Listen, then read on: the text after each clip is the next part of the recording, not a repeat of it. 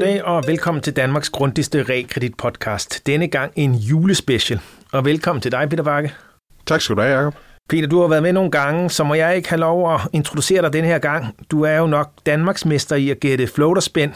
Jeg ved godt, det er lidt af en nichesport, men alligevel. Fordi i modsætning til de konverterbare, hvor der jo er et enhedsmarked, og alle institutter har, har samme kupon og, og samme løbetid, bevares nogle gange, er der nogen, der åbner en halv kupon, og nogle gange er der nogen, der tager forskud på årgangsskiftet, men, men i det store hele har vi et enhedsmarked. Jamen så virker det jo lidt som om institutterne leger sådan en kombinatorik-leg, når de skal åbne nye floaters, for der bliver jo øh, stillet på, på rentetillægget, på øh, fixingen, på det her, man multiplicerer renten med 3,65 360 nogle gange, nogle gange gør man ikke, nogle gange er det renten plus tillægget, og endelig er der denne her desktop-benspænd også, hvor man får det her tillæg i en periode, som så efterfølgende vil bortfalde. Ja, det må man sige. Der, der er nok at, nok at holde øje med, når man skal kigge på floaterne, og særligt når man skal fastlægge de her rentetillæg, hvor man ligesom sådan selv skal gå ind og forholde sig til, til mange af de her, de her ting der er jo selvfølgelig en masse hensyn, som gør, at det er blevet på den måde, det er, men, men det gør det i hvert fald en lille smule, smule indviklet. Men på trods af det har du haft en ualmindelig sikker hånd, når du har skulle gætte på, hvilke spænd investor har skulle byde, hvis man vil have de her float-obligationer. Ja, ja, det er gået meget godt øh, på det seneste. Nu kan man sige, at øh, det, det varierer jo også, hvor vanskeligt det er. Der er nogle af de sådan, mest gængse floater, som man kan sammenligne meget tæt op mod det, der, det, der løbende bliver handlet i markedet. Og der er det jo selvfølgelig ikke øh, sjældent en helt stor overraskelse, hvor de, hvor de kommer til at gå. Men så er det selvfølgelig mere, når man kommer ud i noget, noget, der bliver handlet lidt sjældnere, eller hvor der er sådan lidt mere usikkerhed om præcis, hvad de enkelte elementer skal koste, og hvor der kan ske nogle reprisninger eller opdateringer af markedspriserne på auktionerne, at det bliver lidt sværere.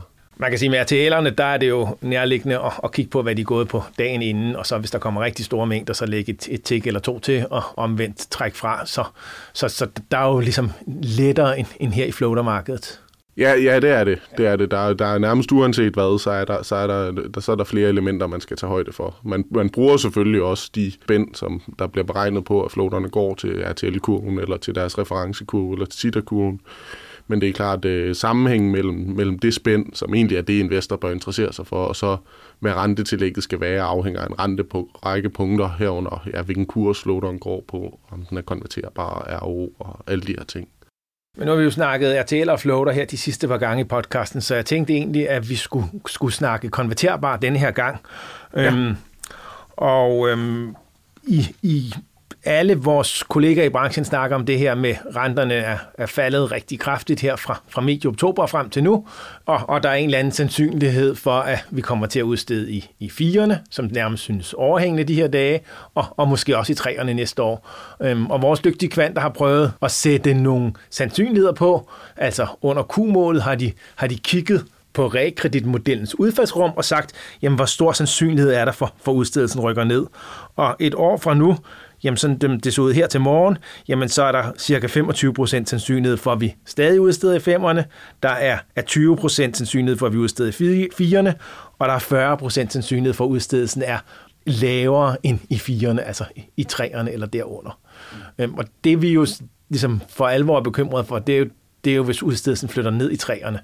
Ja, ja, det vil jeg sige. Altså under alle omstændigheder, så er de her rentefald, som du siger, øh, selvfølgelig gjort konverteringer til, til et stort emne for, øh, for højkupongerne, og vil sikkert også være det, både i forhold til, hvad der bliver diskuteret, og måske, måske også i forhold til, hvad vi kommer til at se i 24. Men jeg vil også, jeg vil også forvente, at vi skal længere ned end, øh, end 4% for at vi får alvor øh, for konverteringerne at se. Og jeg synes også, det er i hvert fald også indtil videre det, vi har erfaringer med 6 at det jo, øh, der var argumentet jo også, at det må være nogle ret aggressive låntagere, der, der er i de obligationer. Der er ikke mange, der har taget en 6% lån i håbet om at kunne få lov at betale de 6% i 30 år. Øh, men indtil videre, i hvert fald i de perioder, hvor, det, hvor femmerne har været udstedelsesvarer, til øh, og der ikke har været meget tvivl om det, jamen så har vi ikke set nævneværdige konverteringer eller udtræk i 6%'erne. Der var lige en episode, eller hvad man skal kalde det, i starten af 23, hvor der var øh, en enkelt jyske 656 IO, som der var et stort træk i, drevet af formentlig et enkelt stort lån, men det var også på et tidspunkt, hvor det så ud som om firerne og øh, ville være udstedelsesvarende, og også var det i, i en kort overgang. Ja, fordi bevæger vi os ind i sådan et scenarie for, for udtræk, jamen, så er det jo også væsentligt at sige, jamen men stoler vi på, hvad realkreditmodellen ser udtræk? Og vores realkreditmodel ser et sted mellem 8 og, og 10-12 procent udtræk per termin næste år, hvis, hvis udstedelsen flytter ned i de her fire. Og det synes vil at være rimelig fornuftigt. Det er vel også det, vi selv tænker, at, at i den boldgade udtrækket kan komme. Ja, det, det synes jeg umiddelbart lyder fornuftigt. Altså man skal sige, per termin har det jo i hvert fald været lavere i, i sekserne, øh, mens femmerne har været udstedelsesvarer, så jeg vil ikke være så nervøs for, at det undervurderer det udtræk, der vil komme hvis det er firerne, der, der er udstedelsesvarende. Det, der er det store spørgsmål, er, om vi kommer helt ned i 3%'erne, og så tror jeg, så skal der nok øh, komme til at ske noget. Så ja, at sige. og der ser modellen så også et udtræk på mellem 25 og 30 procent per, per termin. Og, og sammenligner vi med, med 19, hvor vi sidst havde de her kæmpe store udtræk, jamen der passer det meget godt med, hvad vi så i toerne, da de kunne komme ned i etterne. Det er klart, to halverne så endnu større udtræk, øh, men, men jeg er ikke sikker på, at femmerne vil være lige så ivrige for at komme ned i træer, som toerne var dengang for at komme ned i etter. Nej, der er jo i hvert fald lidt nogle nye dynamikker på spil, kan man sige, som, det, som kommer til at gøre det her øh, ekstra interessant. Altså det her, det kommer oven på et meget kraftigt og hurtigt rentestigning, som gør, at mange låntagere måske er, øh, dem, der befinder sig i højkupongerne, er ivrige efter at komme ned igen, men måske også har nogle andre renteniveauer i baghovedet, når de tænker på, hvor de gerne vil hen i sidste ende, og som måske kan gøre dem øh, måske både ja, på den ene side kan gøre dem aggressive, når muligheden for at konvertere byder sig, men måske også kan gøre, at de har øh, en lille smule tålmodighed til at se, hvor langt de kan komme ned, også i første hug. Og hvis man, hvis man kom fra en 1% og rykker op i en 5%, kan det da godt være, at man, man kunne forestille sig, at man kunne, lige kunne give det lidt tid og se, om man kunne komme ned i noget, der er tættere på en 1% igen. Jeg tænker, det kan være begynder at falde. lidt ligesom den der fartblindhed, når man kommer af, af motorvejen, og det kan være ualmindeligt svært at huske, om det er 50 eller 80, man må køre der. Øhm, de der 1%, som, som de kommer fra, står måske hos nogle af dem i frisk erindring. Men der er i hvert fald ingen tvivl om, at det virker som om, at nogle investorer, og måske specielt marketmakerledet, er, er bekymret for de her mange femmer, og om nogen vil have dem, hvis de rykker ind i, i træk-scenarier.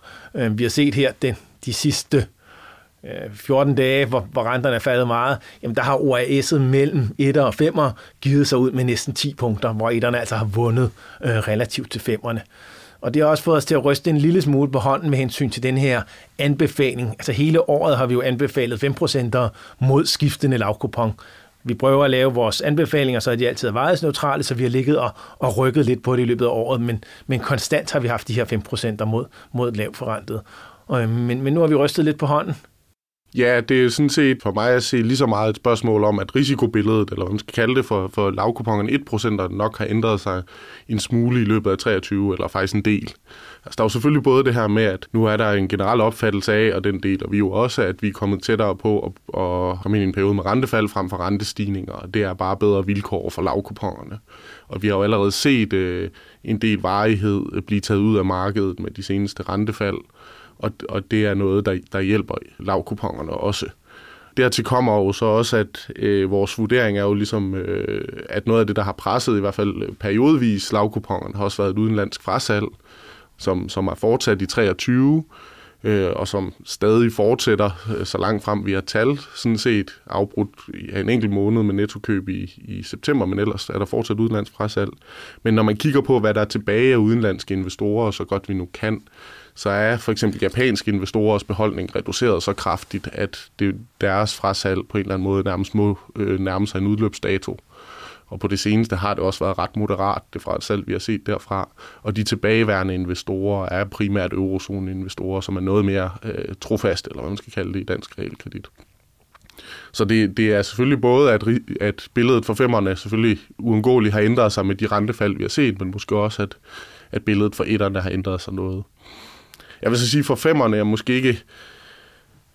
Nu skal vi også lige se, hvad der sker i den her uge, og hvad, hvilke meldinger, der kommer fra centralbankerne og sådan noget, inden man øh, dømmer øh, 24 til den helt store konverteringsfest.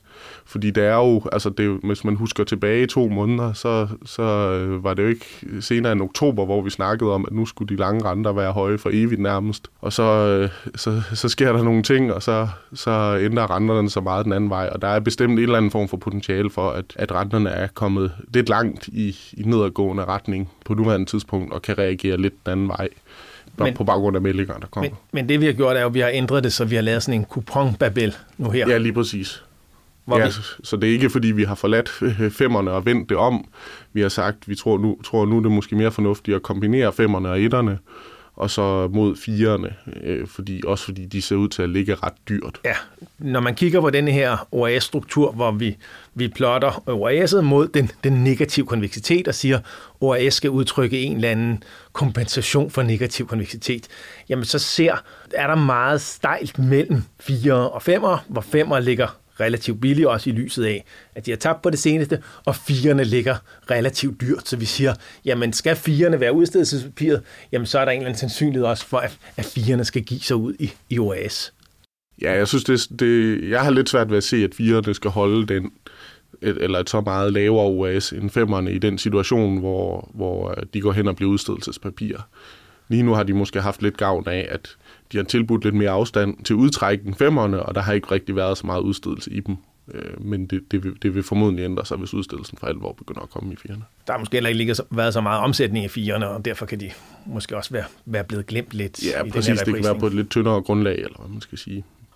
Kigger man ned igennem horisontafkast, så regner vi jo, øh, Øh, for det ikke skal være liv, tre forskellige horisontafkast i øjeblikket. Vi regner et med, med uændret rente, vi regner et, hvor forward realiseres, og vi regner et, hvor, hvor forward og voldfladen realiseres. Og i alle tre scenarier, så ligger femmeren altså stadig med med et rigtig øh, fornuftigt afkast, og, og noget højere afkast end både, både fire og sekserne. Ja, så, så det, er jo, det er jo også en af de, de ting, der går ind i den betragtning, at vi, vi synes ikke, de, de er så slemme, og vi er ikke så bange for dem. Altså det, det, det måske mere det seneste rentefald har, har gjort, er, at det måske har øget behovet for at fokusere lidt mere på eventuelle farveforskelle i femmerne, og forholde sig til, om, om de er, som man synes, de skal være som investor. Det er måske også noget, vi kommer til at gå nærmere ind i her i resten af året og i, begyndelsen af det nye år. Fordi der er jo store forskel på, på debitorfordelinger og andre ting, som selvfølgelig bør spille ind på prisen på dem i, i den nuværende situation og med de udsigter, vi har. Ja, det Peter løfter sløret lidt for nu, det er jo, at vi planlægger sådan en, et, et roadshow, hvor vi tager rundt med vores top 5 anbefalinger for 24 i, i, i starten af januar. Og, og jeg lover også, når vi har været på landevejen med det, jamen så kommer vi også herned i, i studiet og, og prøver at give vores anbefalinger her i en, en podcast forventelig medio, medio januar. Og det er klart, det er den her, den her farveforskel. Altså debitorfordelingerne ser jo kronisk pænest ud i nykredit med mange små lån, og typisk ligger RD og nogle gange Jyske Kredit og har relativt flere store lån. Og realkreditmodellen forsøger jo at kompensere for det ved at, ved at regne udtræk per debitorgruppe, og så vægte dem sammen. Og der har ny Nykredits model altså omkring 15% højere træk i, i øh, RD's øhm, 553 i forhold til ny kredits. Om det er fair eller ej, det er svært at se. Man kan finde eksempler tilbage i 19, hvor, hvor RD trak 30-40% mere nykredit, men sådan over lidt længere sigt synes de der 15-20% træk at være nogenlunde inden for skiven. Når, når det er sagt, er det også vigtigt at sige, det er jo ikke sådan, til RD trækker mere nykredit, og, og det bliver der ved. Nykredit indhenter jo RD.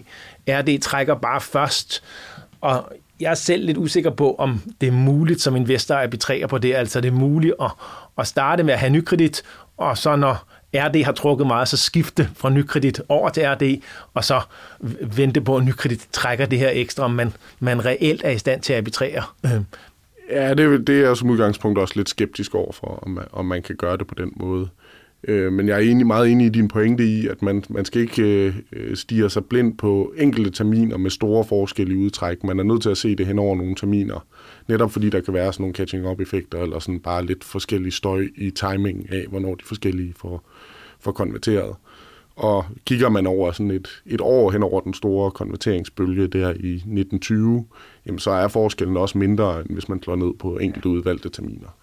Jeg, jeg prøvede lige her til Strategisk Fokus, vores kvartårlige investorseminar, at kigge ind på, jamen i de obligationer, hvor, det, hvor trækforskellen har været størst, jamen der har været enkelte år, hvor, hvor er det så givet et afkast omkring 40-45 øre mindre end, end, end nykredit. Øh, så sådan inden for året kan det være, kan det være relativt voldsomt, men, men det netter sig altså ud. Men det er noget af det, vi, vi, vi kommer til at snakke øh, mere om. Øh, og det er jo klart, at man kan selvfølgelig søge permanent ly i nykredit, hvis man ikke er bundet af noget med, med øhm, behov for at have eksponering mod alle fire institutter, eller alle fem institutter, så er det klart. Men, men langt de fleste investorer har jo et eller andet spredningskrav og er nødt til ligesom at, at købe i de forskellige farver. Men, men ja, det fylder en del for tiden, det her med, hvad er en færre farveforskel? Ja, lige præcis, og du kan selvfølgelig søge ly i nykredit, men det er jo også et spørgsmål om, hvad, hvad priserne er, og om du bliver kompenseret nok for eventuelt højere udtræksrisiko i nogle af de andre farver. Og om du bare sidder og, og venter på at blive ramt af, af det træk, der, der de første terminer ja. rammer de andre. På det overstået, så at ja. sige. Øhm, kigger vi på, på de her 5 versus 4, jamen så er der relativt stor forskel i renten. Altså på en, en 5% lige omkring 100, jamen den har jo en yield to maturity på, på omkring 5-5,1. Øh, kigger vi ned i 4'erne, jamen så er renten kun 4,4%.